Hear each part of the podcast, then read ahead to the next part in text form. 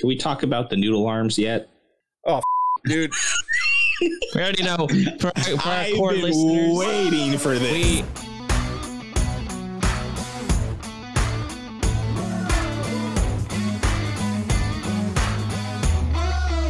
Welcome to the What's Already podcast. We fashion ourselves cinematic judge and jury. My name is JJ Crutcher. I'm here with my co-hosts, Matt Zinhyder. Better red than dead. And Alec Purchase. Let's get it. We appreciate you tuning in. Go ahead and tell a... Fuck, I don't even know what to say, guys. It's been so long. Tell a friend about us. Come on, Jay. Dude, I know. Go ahead and hit the like, subscribe, bell notification buttons first. That way you can keep up with all of our episodes and then help us grow the podcast by telling a friend, family member, superhero that you know, some person that runs really fucking weird. That works as well. Yeah. Stupid. So it's fun. We appreciate you guys being here listening. With that, we are here to record The Flash. It was released June 16th, 2023. It was written by Christina Hodson and Joby Harold. It was directed by Andy Muschietti. It stars Ezra Miller, Michael Keaton, Sasha Calle, Ben Affleck. This list is weird. Like Michael Shannon, Jeremy Irons, and Ron Livingston. Maribel Verdú, her too. This movie has me so off kilter, guys. Like, I don't even know. Like, so that's the list I'm going to read, and then we'll talk about more. But before we do this, let's get this, the biggest bitch and moan I've heard about with this movie out of the way, and the one that I was, like, completely and utterly distracted by throughout this movie. Before I do that, though, let me go ahead and read a synopsis, because, sure. Barry Allen uses his super speed to change the past, but his attempt to save his family creates a world without superheroes, forcing him to race for his life in order to save the future. The synopsis is just as confusing as the story. CGI in this movie was balls, dude. Like, some of the worst I've ever seen. I thought we reached peak garbage-ass CGI with Superman in Justice League. Nah! That was great shit compared to 90% of this CGI. It was distracting. Was it meant to look good? Like, especially the time travel part, was it meant... Was I supposed to be... Oh, that's human actor form. It got to the point where I was like, no, it's not meant to look like that. But then they flash right back to Ezra Miller, who... the Flash, who was the human. I was like, man, this is back and forth. It's not helping them. Well, so here's the worst. Here's what I... Okay, I'm going to read this from the director, Andy Muschietti. And you guys tell me what you think, and then I'll tell you what I think. So he's been... The director's been getting trolled on Twitter since it came out about the shit CGI, like how bad it is. And he sent a quote. Here's his quote. The idea, of course, is we're in the perspective of the Flash. Everything is distorted in terms of lights and textures. We enter this water world, which is basically being in Barry's POV. It was part of the design, so if it looks a little weird to you, that was intended. There's the quote. What do you guys think? Don't practice extreme ownership and pretend like it was intended. Blame the shit that was going on with strikes in the CGI department or whatever else. Fuck. Pass the rock to someone else. I mean, that's where you're the director. Just go look down the food chain. Who do you want to chop their balls off or plug up? I can't say that. Just try to be respectful of both people here. But that's bad. That's an over-explanation. It's just like, just say it was bad, or say the budget wasn't there. Like, just be honest, or just say, you know what? Wasn't very good, because we're not stupid. You have an easy out in this movie, by the way. You have a couple of them, actually. Because Ezra Miller fucking went off the rails right after, or during filming, after filming. You can't get him back for reshoots. You can't, like, went off the rails, okay? That's excuse number one. Doesn't work so much for the CGI as well, other than you were forced to do some shitty CGI with him because you couldn't do reshoots.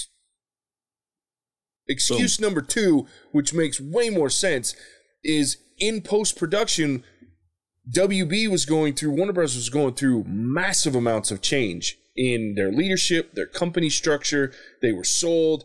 They changed the CEO of the DC Universe to a new guy. Like, they completely overhauled it. So, you know that their budget got cut. You didn't get extra budget for this movie. It was way over budget to begin with, but you're not getting extra budget to fix your CGI horse shit or get high quality, because this is the, they also had to rebrand this movie as the soft reboot for the DC universe because of the change. So just own it. Yeah, our CGI blows.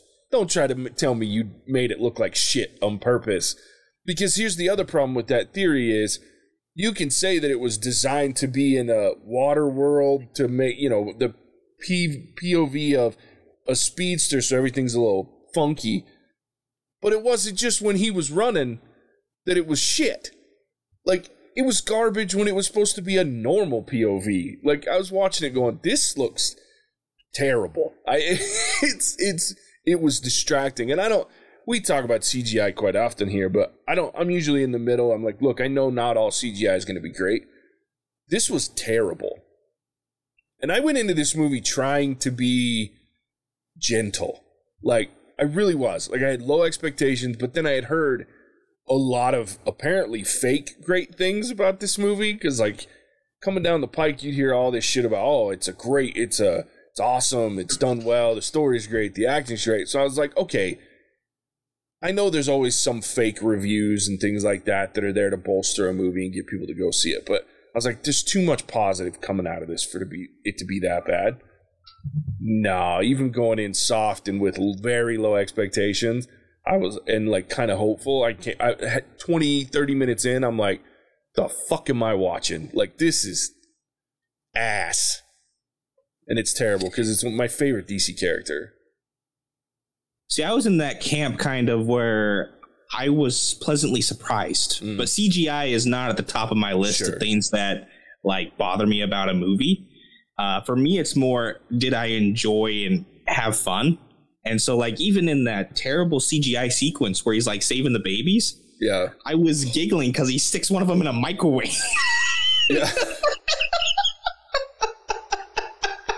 Yeah, so I didn't care about the bad CGI because you had this humor component going with it, because I went in with below bare bones expectations and I left kind of going, I wasn't upset. I was pleasantly surprised because I expected to absolutely shit on it. But yeah, that's the CGI. That's terrible. It's terrible. And whoever this Muschietti guy is, don't take credit. Yeah. Yeah. Don't try to own that shit. No, pass the buck. Especially we did that on purpose. Bullshit. Yeah. Well, and it's not like this guy's made some decent movies. Like, he's not like an out of control director that's the second coming of anybody great. But he's made he did the new It movies. Like, that was okay. Him. He did Mama, which is a very weird horror movie, but it was, I seen that one. It was decent. He was a producer on the Netflix show Lock and Key, which is based on a really cool series of books, and it was pretty good. He directed a couple, I think, and then he produced them. But he's done some decent movies, and then this. I was like, fuck. It was rough. Anyway, but kind of to your point, there were moments where I laughed. I did find some comedy in it. But I also felt like it got tiresome. Mm-hmm. And I guess as an overall theme, this isn't one of our topics, but it's a long-ass movie. Longer than it should have been. It was dragging for me there for quite a bit. Yeah. Oh, we already know how I feel. Yeah, 2.5 hours is a little much for this. Well, it didn't help with when they slow things down, and I know they need to do it, but there's times where you probably added solid 5 minutes of just doing that alone, and then some of the exposition. I will say some of the dialogue was actually surprisingly better than I thought it was going to be in this movie. there's just so many things surrounding it, and the length, and just Ezra Miller being someone I really don't like. He's in like the Aquafina category for me, where I'm just like no, and just a lot to overcome. Yeah, I feel bad for everyone involved in the movie besides them, because they've created a lot of issues for this film because they're nuts. There's something wrong with them, and they need to get help. And I'm not judging. Like, look, we all have our own issues, but I have a hard time like not having some issues based on what they've done. And yeah, anyway, there it is. I don't want to get too far into Ezra Miller and their issues, but yeah, they didn't help this movie at all. Can we talk about the noodle arms yet? Oh fuck, dude. We already know. For our core listeners, waiting for this. We know how JJ feels, but then when it was on again, because it's been a while since I've seen a Flash movie since like Justice League, and I was like, man, like, because I'm the one that added this topic, and I was just trying to put salt in the wound for Jay, but we had to watch it multiple times. I was like, man, every time, why couldn't he run like Tom Cruise? Because that's how people run. What's this elongated? It's just. Who I don't know where DC said that's the way to do it, and Warner Brothers is like that, but they're dumb. Like, I don't get it. I don't either, and I've never understood it. I had a thought, okay, because the way that they have Barry Allen whipping his arms around looks like an inline skater. Yeah, and the way he runs is like he's always in the middle on the yellow line of the road, right? He moves like an inline skater. So I do wonder if it was like a conscious choice. I don't agree with it, because you've got Ezra Miller whipping their arms around like, half-cooked spaghetti. And it's distracting. So distracting. But the actual conscious choice, like it would make sense to me if you explained the reasoning behind it.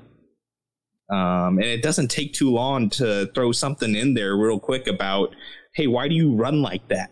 Oh, it makes sense. Yeah. You give a short 30-second explanation to make it all go away, instead of just having it look even dumber as fuck when he's running slow motion. I thought they were going to make fun of themselves when he lost his powers and was running in a circle and it didn't work. And then his other self asked him, like, why are you running like that? And then, because that could have been a great joke, because they kind of made fun of themselves, and it really would have been, not that I still would have hated it and it's a stupid decision, but it would have been funny. Mm-hmm. I don't get it, and it drives me crazy, because even the inline skate, and here's the stupid part, is it was better in this film than it was in Justice League, because in Justice League it wasn't even like an inline skater, it was like he was like trying to throw a discus is what it looked like. He was swinging his arms all out wide, and he was DJing or like wax on, wax off shit while he's running. In this one, at least he toned it down, but there was a couple of moments where it was really obvious, and I was like, oh fuck, there it is again. Because it doesn't look natural. It doesn't look right. It looks dumb. It's a dumb choice. It completely ruined it. But then, and the worst part for me was I actually saw one of the trailers showed the Flash running, and it didn't look like he was doing it. And so I was like, oh, maybe they finally got him to go, you look like a fucking moron. Stop it. Run normal. And then he didn't. I was like, what a fucking letdown. Because I was like, this sucks. Anyway. But is that Ezra Miller's decision, or is that someone else saying we need to... just ask the director again. Yeah, we'll see what he says. It was don't ask the director. He's gonna give some bullshit answer. Well, it wouldn't have been Muschietti, because that would have been that came about in Justice League, so that would have been a Zack Snyder thing. So maybe it had to do with the, 4:3 aspect ratio just didn't fit. Oh my gosh, what a dick! Maybe it played better in black and white. You don't know. Yeah. Oh shit. I do want to talk about Supergirl, because I'm kind of conflicted with Supergirl. Well, okay. I've got our topics here. Maybe I should rearrange them a little bit. How about we talk about the multiverse first? And I say that only because I think I need to explain Flashpoint, because I'm assuming you guys haven't read the Flashpoint comics or don't know anything about Flashpoint. My level of nerd is not your level of nerd, JJ. Yeah. So Flashpoint is It's one of like, so Marvel has their Infinity comics, right? The Infinity War comics, Infinity Saga comics, whatever, where it was like a big crossover event, like almost all their major superheroes were involved. Well, the Flashpoint was one of those for DC, and that's loosely, and I mean very loosely, what this is based on. The premise being Barry Allen going back in time to save his mother.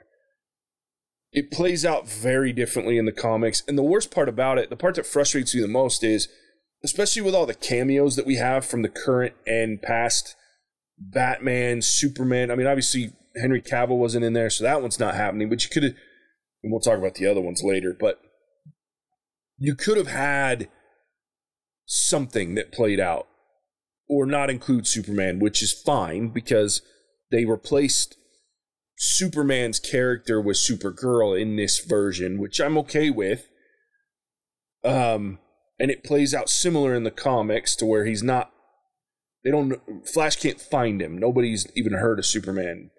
But it's not the Russian government that has him. It's the American government has him, and they've had him since he was a child, locked away from the sun because he doesn't get his powers, right?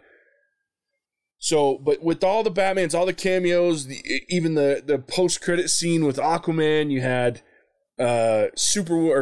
Wonder Woman shows up. Like, you're obviously bringing in these characters that are continuing on in the new DC universe. You could have done a more comic accurate version of Flashpoint, and it would have made sense. And it actually is a pretty adaptable storyline in that Barry goes back, but then when he wakes up, he doesn't remember going back. He has memory loss because his memories are readjusting to the fact that he changed the timeline so that his mother was still alive. And before he figures out that it was him, he blames everything on Reverse Flash, which is his main villain in the comics, Eobard Thawne. And so he's looking for Thawne to try to get him to reverse it because Barry doesn't have powers in the new Flashpoint. So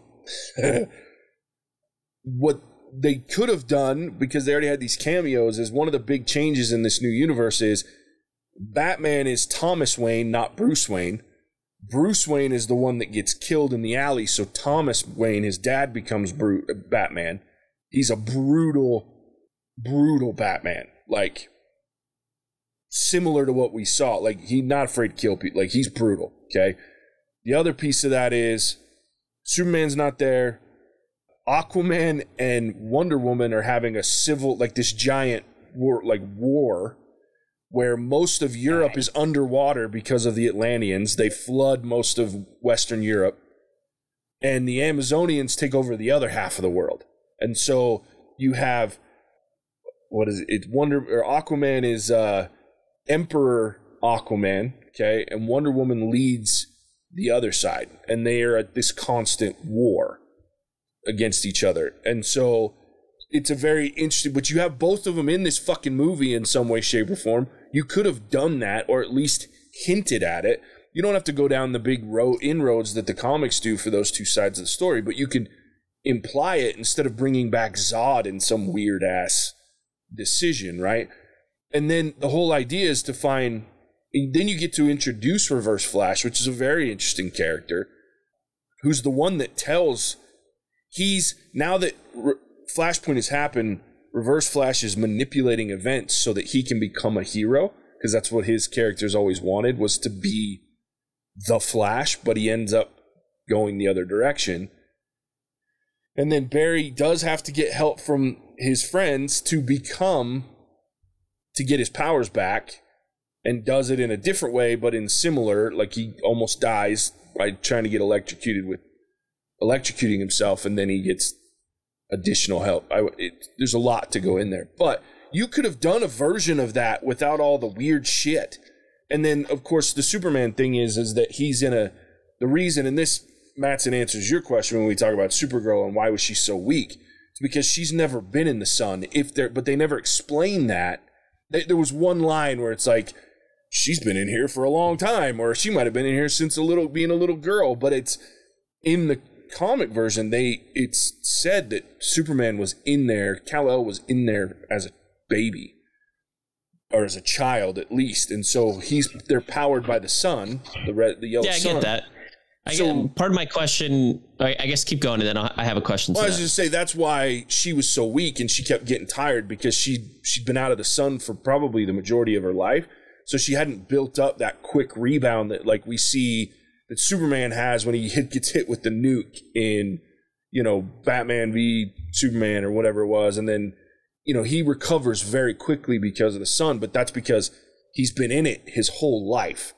And in the Flashpoint, he's weak that same way because he's not been in the sun. So he recovers and he gets his strength and he can fly and he can do all that, but he's not the same Superman because he's just now being introduced full-time to the sun that way. So his body's got to adjust and get used to that and control it. Just felt like they made Zod OP'd against Supergirl because he brought out that little thin stabby blade. And I was like, oh, okay, but that never would have happened to Superman. And I thought the only thing that could pierce Superman was, I guess that's metal from Krypton, so maybe that's why it worked then. It's not. It's because she hadn't been in the sun long enough. Like, she was almost impervious, but someone with Zod's strength. So she was like basically like Zod, but Zod's just more power. He's just strong, badass dude, and he just whooped her. And she wasn't like Superman who had drunk the radiation of the sun and was like super, and then Zod honed in on his battle. Yeah, I got it. Okay, yeah. That makes more sense to me. And that's why Superman was able to take down Zod in his movie, was because Superman has been absorbing that radiation his whole life. Yeah, Zod was able to fight back in his soldier because they were born to be soldiers, so they had skills that Superman didn't. But in that section, he gained powers, and he'd been there, and he was figuring it out like he did in Superman or in the Man of Steel. But she hadn't been around to be able to absorb. Like, he would have hit Superman, he just would have went flying regardless of the blade. She wasn't built that way yet because she hadn't absorbed enough radiation for long enough to be pretty much impervious to everything. But they don't explain it well.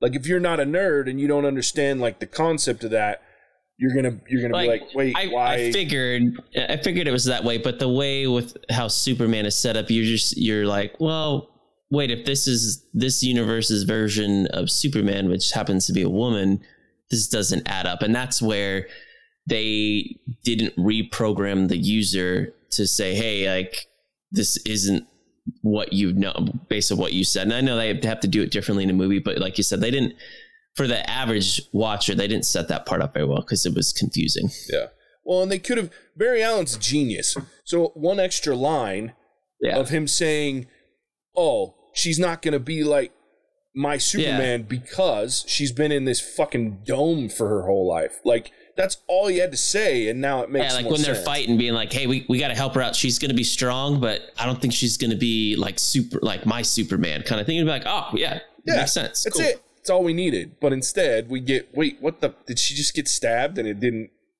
do anything? Because I was like, that's weird, because they acted like she was full power, right? Yeah, until that moment. And then I was like...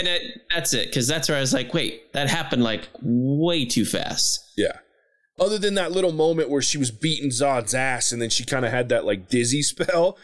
And then, but that's not an explanation. That's more confusing than anything else. So yeah, it was done poorly. And I think that was because they were trying to incorporate pieces of Flashpoint that don't fit without the rest of Flashpoint. And so like that was and to me, there was no character development whatsoever until the very end of this movie. And the most of that character development was like a 6 or 7 minute sequence of a conversation with Dark Flash. And like, I was like, with Flashpoint, like, you could have made a movie where this entire thing is about consequence, which is what Flashpoint's all about. And instead, we get this running hour-long, not as funny as it should have been, duo of Barry Allen's that had, like, it was a comedy show for an hour. And then great to see Michael Keaton back for 20 minutes, and then we get this final fight sequence, right, that leads us in. I was like, you could have had for 2.5 hours, you could have had a pretty decent recreation of Flashpoint with actual character development and some interesting cameos like Wonder Woman and freaking Arthur being on opposite sides of a world war leading to superpowered peoples with no one in between. There's no Superman to balance it out, right? To say, I'll beat both your asses if you don't fucking knock it off. So it's just, it's such an interesting thing, and I feel like they wasted a great storyline that wasn't that hard to adapt, in my opinion. Now, I'm no filmmaker, but... One thing I have to say is I did enjoy Michael Keaton with Bruce Wayne explaining the multiverse in that way. I was like, oh, yeah, that actually worked quite well. I was like, Marvel should take a page out of that, because I was like, oh, I left and I was like, spaghetti sauce. It's perfect. Yeah, it was funny. It was funny. And I think for me, and I don't know, this kind of goes into, Alec, your topic of funnier than expected, and that is, I thought Michael Keaton was hilarious, but Michael Keaton is always hilarious to me, so I thought he saved the parts of this movie he was in. That was my opinion on him, anyway. I'd agree, but I mean, so going into this, right, because DC's always a typically darker universe, yeah, right? And then you put, double Barry Allen, and I found myself chuckling at stuff, and I was like, why am I laughing? Yeah. Like, I shouldn't be laughing, but when he's, like, hunting down metahumans, and he calls up Aquaman's dad, and he's like, your wife, the Queen of Atlantis, and he looks at the couch, no. Yeah, that was funny. I did chuckle at that. I was dying. Or the broccoli thing, where he's like, oh, here, yeah, taste it, so much flavor. Yeah, no, it's terrible, huh? It's awful. It was like this shouldn't be funny, but for whatever reason, I don't know if it was, the day I watched it, I was just in a good mood or what, but I was cackling at just about everything, even down to, when Barry number one is trying to teach Barry number two how to do everything. And he gets halfway through his sentence. He's like, oh, it shifts through the floor. I mean, yeah, I did chuckle. Even I was like, oh, they hit a good level of humor. I was surprised because I wasn't expecting that. I was expecting more doom and gloom. My parents are dead. Boo hoo, wine, wine, wine. Kind of the typical stuff you get in DC and comic books. But I was like, oh my gosh, I shouldn't be laughing. That's a dumb joke, but I love it. And I just kept laughing. So it was shocking to me because it's not what I expected. And that might be a contributing factor as well, is that I was caught off guard by the jokes and I just laughed. And then it just, steamrolled into the next laugh. But I was like, this movie should not be this funny. And it was. I did laugh a handful of I think I was ashamed, though, after I would laugh, that I was laughing at it. I laughed, despite myself, when he was saving all the babies, and the first one, he jumps past the babies to get food. Yeah, this candy bar. And he's shoving, a burrito in his face before he sends it off to knock the scalpels out of the way. I was like, I shouldn't be laughing at this, but I was. And that's that's my own problem, but that's my thing with the movie is I would laugh and then I would go, stop fucking laughing at this shit. It's not good. But I would still laugh. The Eric Stoltz in Back to the Future. Yeah, that part when he's like, it was on it. He's like, that's not even the right body part. And he had lifted up. I was like, it's upside down. I was like, that was gold right there. I was like, there's no way. But my favorite one was when Wonder Woman puts her little lasso of on Batman and Barry Allen, because Batman's saying some stuff he knew he realized he's trying to untie. He's like, he's trying to untie it. Well, the funny part about it is and I'm okay with it because the lasso of truth, they have some funny moments like that in the comics, but it doesn't usually induce you to just say random shit like it does in the movie universe, which I'm okay with because it's funny like that. But yeah, Batman's just like, I would never admit that to anyone. My ego is way too big to say thank you to anybody else. I've heard of sex, but I've never experienced. He looks super. You never come back from that, do you? Stop talking. I thought they did a pretty good. I think they crossed a little bit where it almost felt like the most recent Thor, where they forced a couple at times, but I actually appreciated, like Alec was saying, I appreciated the level of humor. But at times I was like, there's no, where's the grit? Where's like the dark, where what I have come to love about DC? And there wasn't enough of that in this movie. They got too far removed from that. So I guess I wanted a little bit better of a balance, but DC's proven that they can put some jokes in. And I was like, all right, you get a little bit more of that vibe, but still stay true to your roots. That's what I'm looking for. Yeah. And I think that's what I wanted when I talk about the Flashpoint, because one of the big bases of Flashpoint, like I said, he doesn't remember that he did it. He thinks it's someone else, like a villain that did this, right? Because it's a villainous move. Like, yeah, it's not a good look to do what he did. And then he absorbs the speed force so that it goes away. Like, that's why he doesn't have his powers.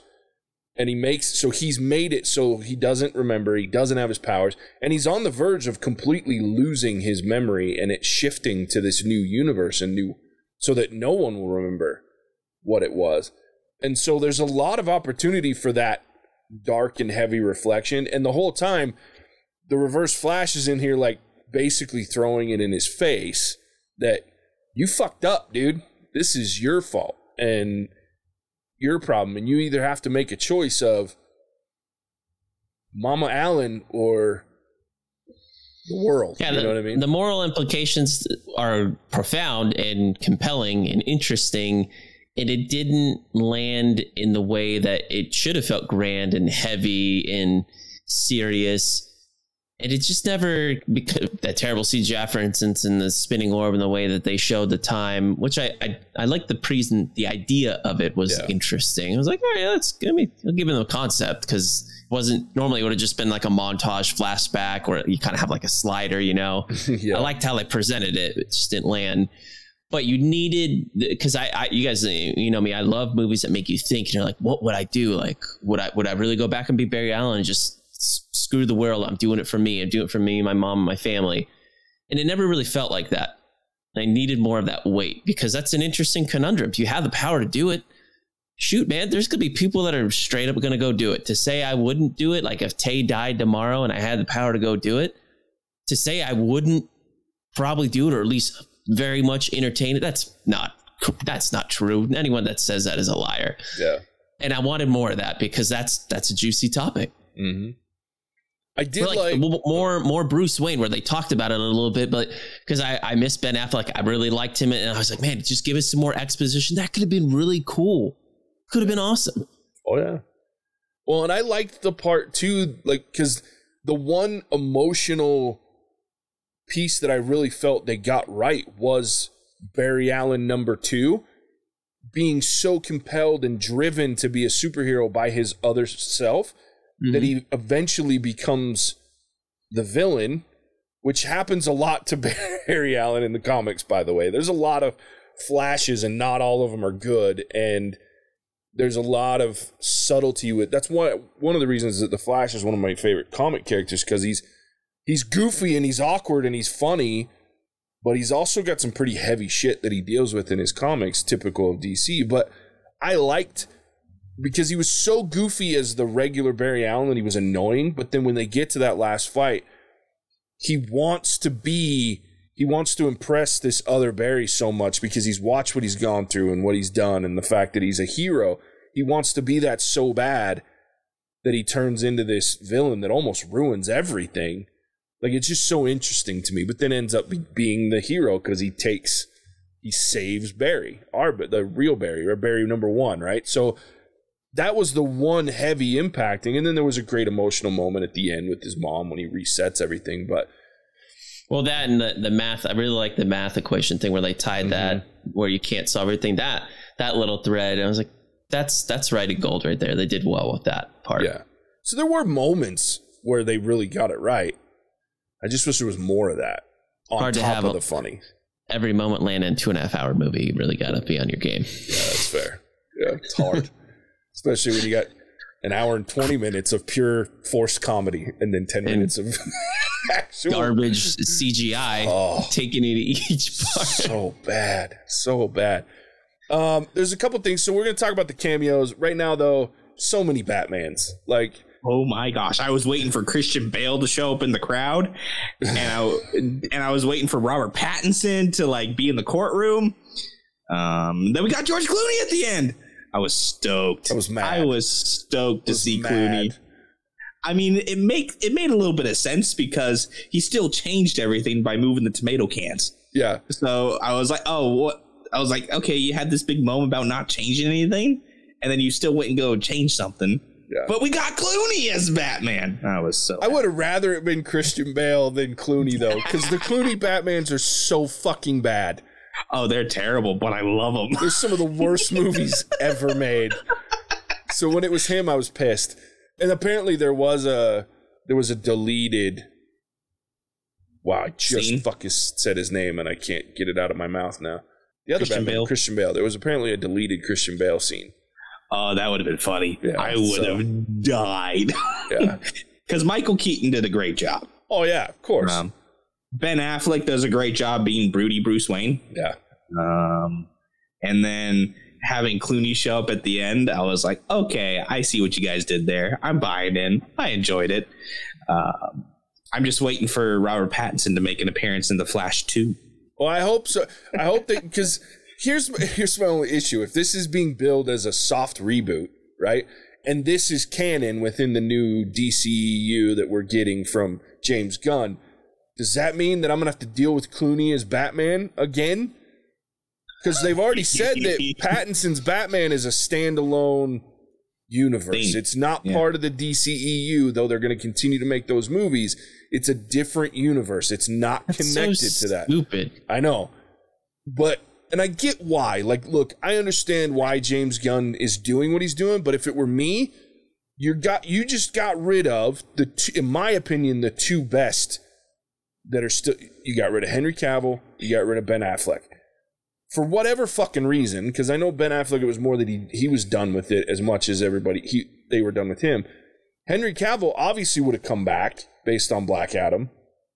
My problem is, look, I like Aquaman fine.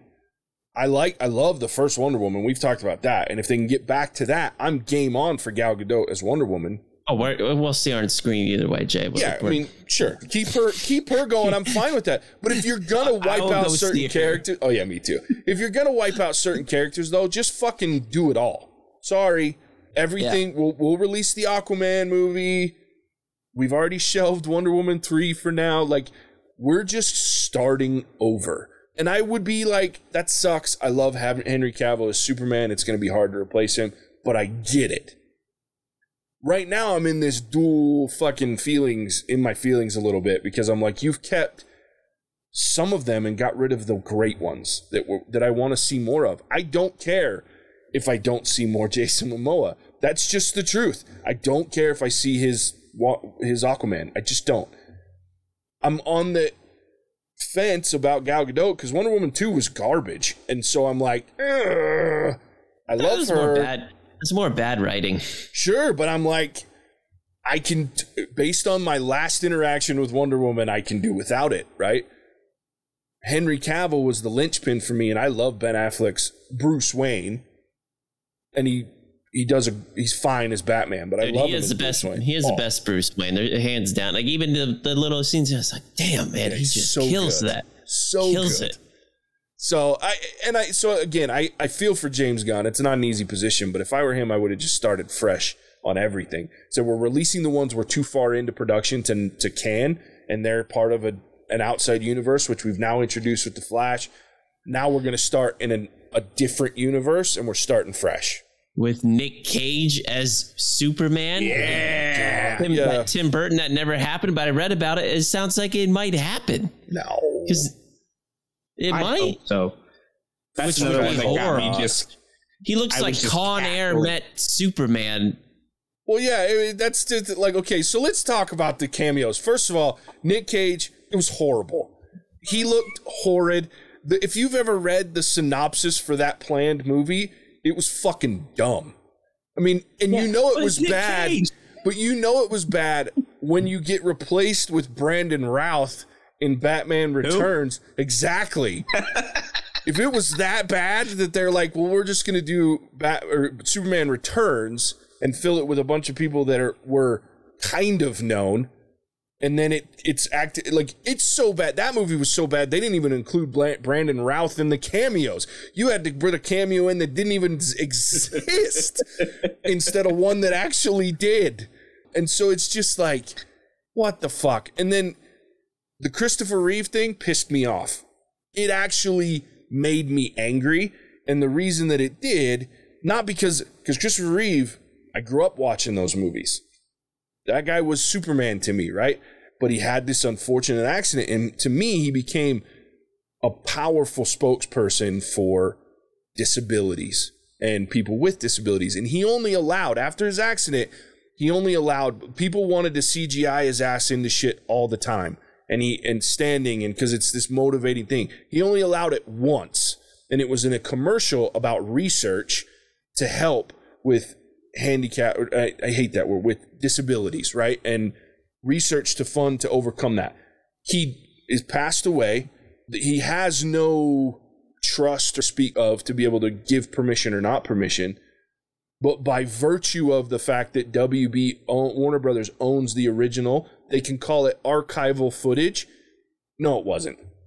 That was pure fucking CGI. If they had pulled a scene from one of the movies that he was in, I wouldn't have had a problem.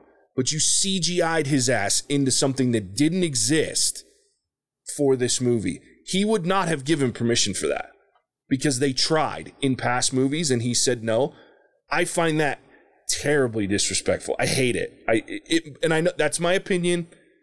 It can be out there. Nobody has to agree or disagree. It bothered me when he popped up and I almost walked out. Like, it made me that mad when he turned around. I was like, no, they did not.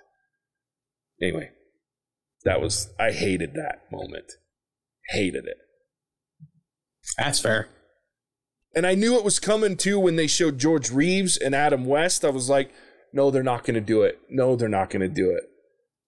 And they could have done it with Helen Slater as Supergirl that was standing next to her, and it would have been just as interesting and meaningful and would have connected to the movie that they made because Supergirl was in this one and left Christopher Reeve out of it. But anyway, that's neither here nor there. Other than that, there were some interesting cameos. Like, the other one that's pissing people off is the Jay Garrick, the weird Flash with like the Icarus hat, like, because his face looked a lot like the guy that played a version of Jay Garrick on the Flash TV show from CW, but he didn't get credit. They called it an unknown actor, but it looks fucking a lot like the dude.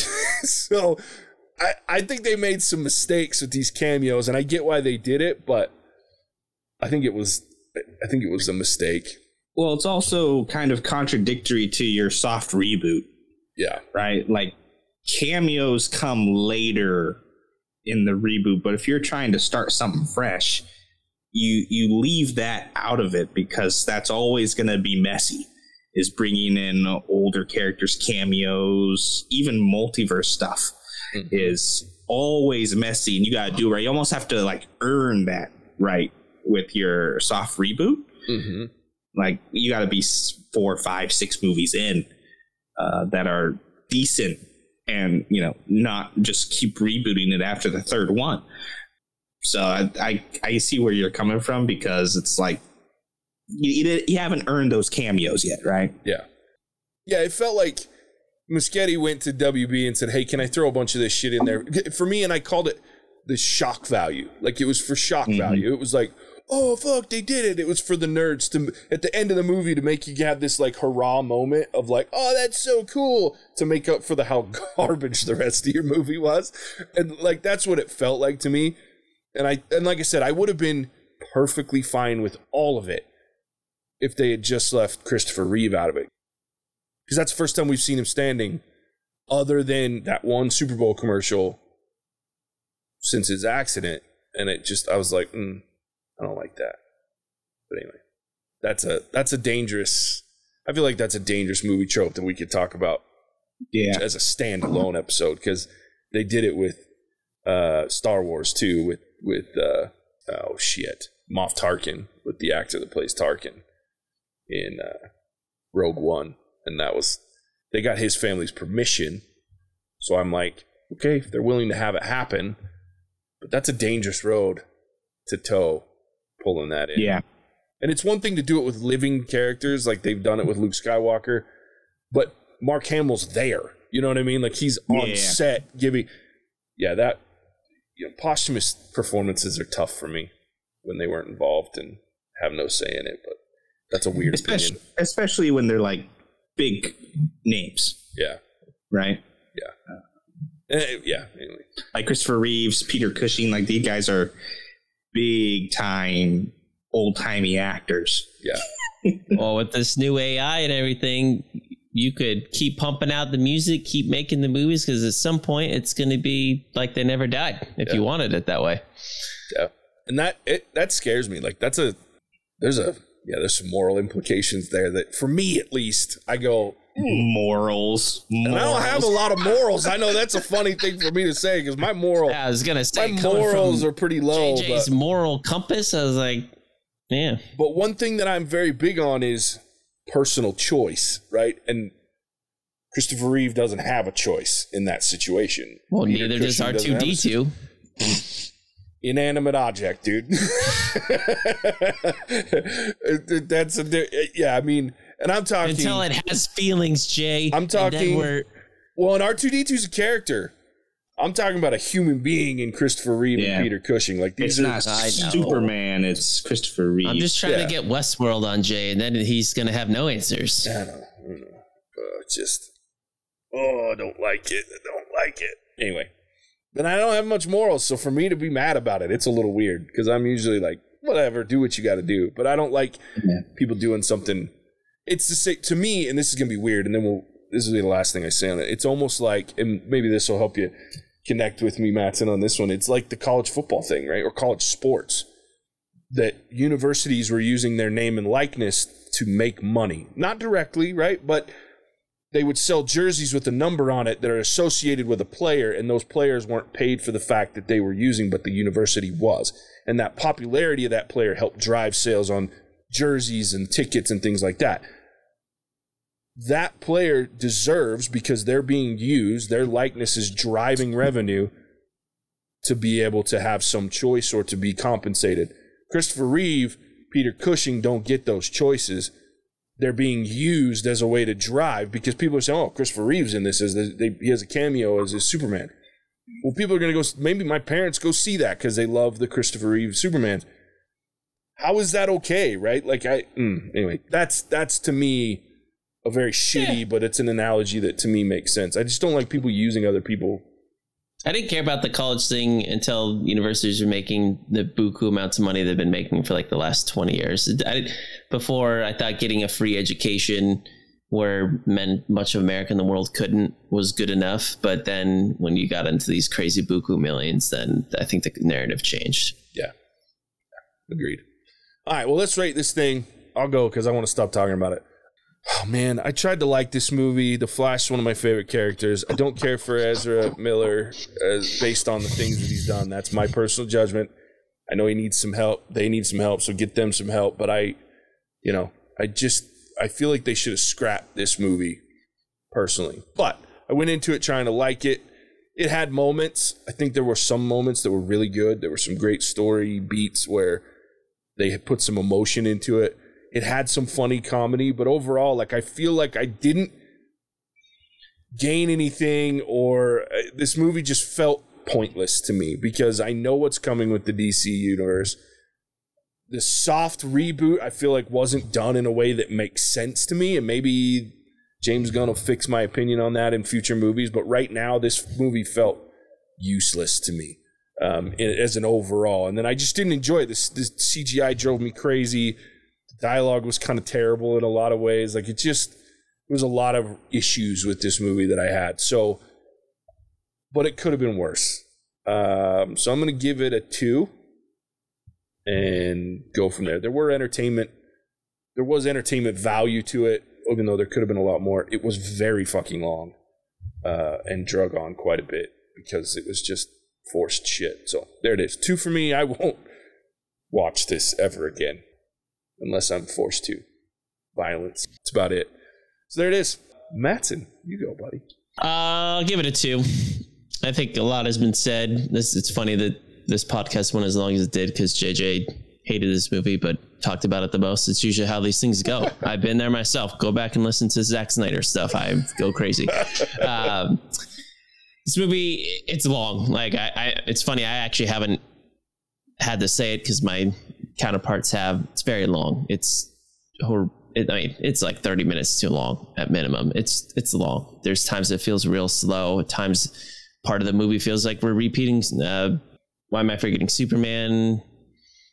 What's the one with Henry Cavill? I don't remember what that's called. Justice League? No, before that. Man of Steel. Yeah, Man of Steel, which I love that movie, but we definitely have. I was like, oh, we got like 20 minutes of Man of Steel going on in here, which is fine when Henry Cavill's in it, but he's not in it. So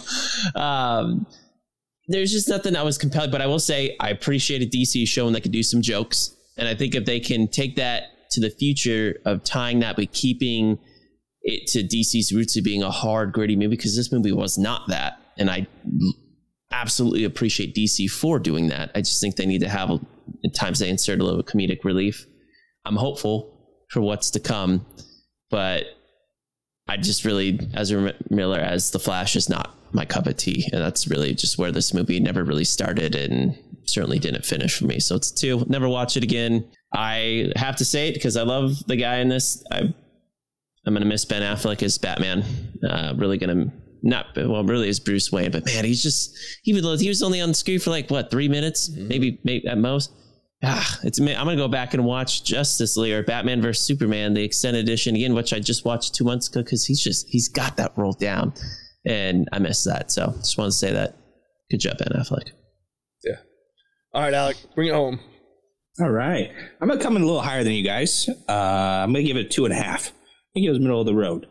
I wasn't upset that I went to go see this in theaters. And I was surprised that I wasn't upset to go see this in theaters because I was dragging my feet and dreading it the entire drive there. I laughed more than I thought I would.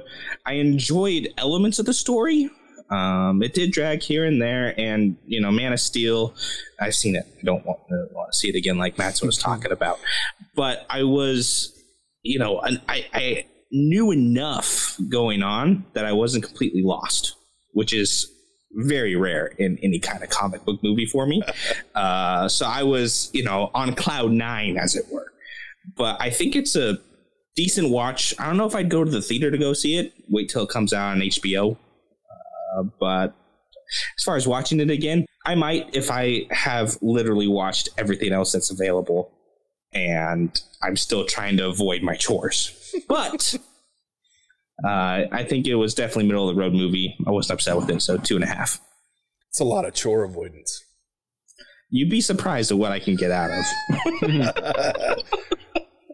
I appreciate that about you, my friend. I really do. So there it is. The Flash. Hopefully James Gunn picks some things up, does things better, and doesn't go down completely his Suicide Squad road, because that one felt forced too. But anyway, here's hoping for the DC universe moving forward. With that, Alec, tell everybody where they can find us when they're not listening to our ridiculousness. Happy to, JJ. It's been a while. I'm kind of rusty on these things. So thank you for tuning into our review of The Flash. Kind of surprising, but if you're going to take 3 years to release your movie, you might want to make it better just a bit with all the extra time that you had. We appreciate all of you tuning in to listen. And if you're looking for more content, you can find us wherever podcasts can be found, including Stitcher, Ghana, Apple Podcasts, or the Tube of You.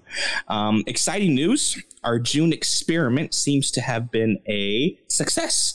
So we'll be continuing doing that in future exploits where we kind of vote on categories for different movies and go back to some older stuff.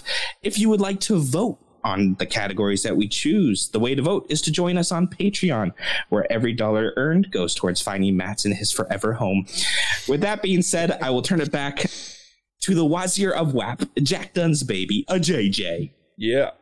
Did you talk about our current patron? Oh, yeah. No, I didn't. He's got a great name right now. Name? Oh, Dick Picks. Dick Picks and No Drama. Yeah, special shout out to Dick Picks and No Drama. I hate you.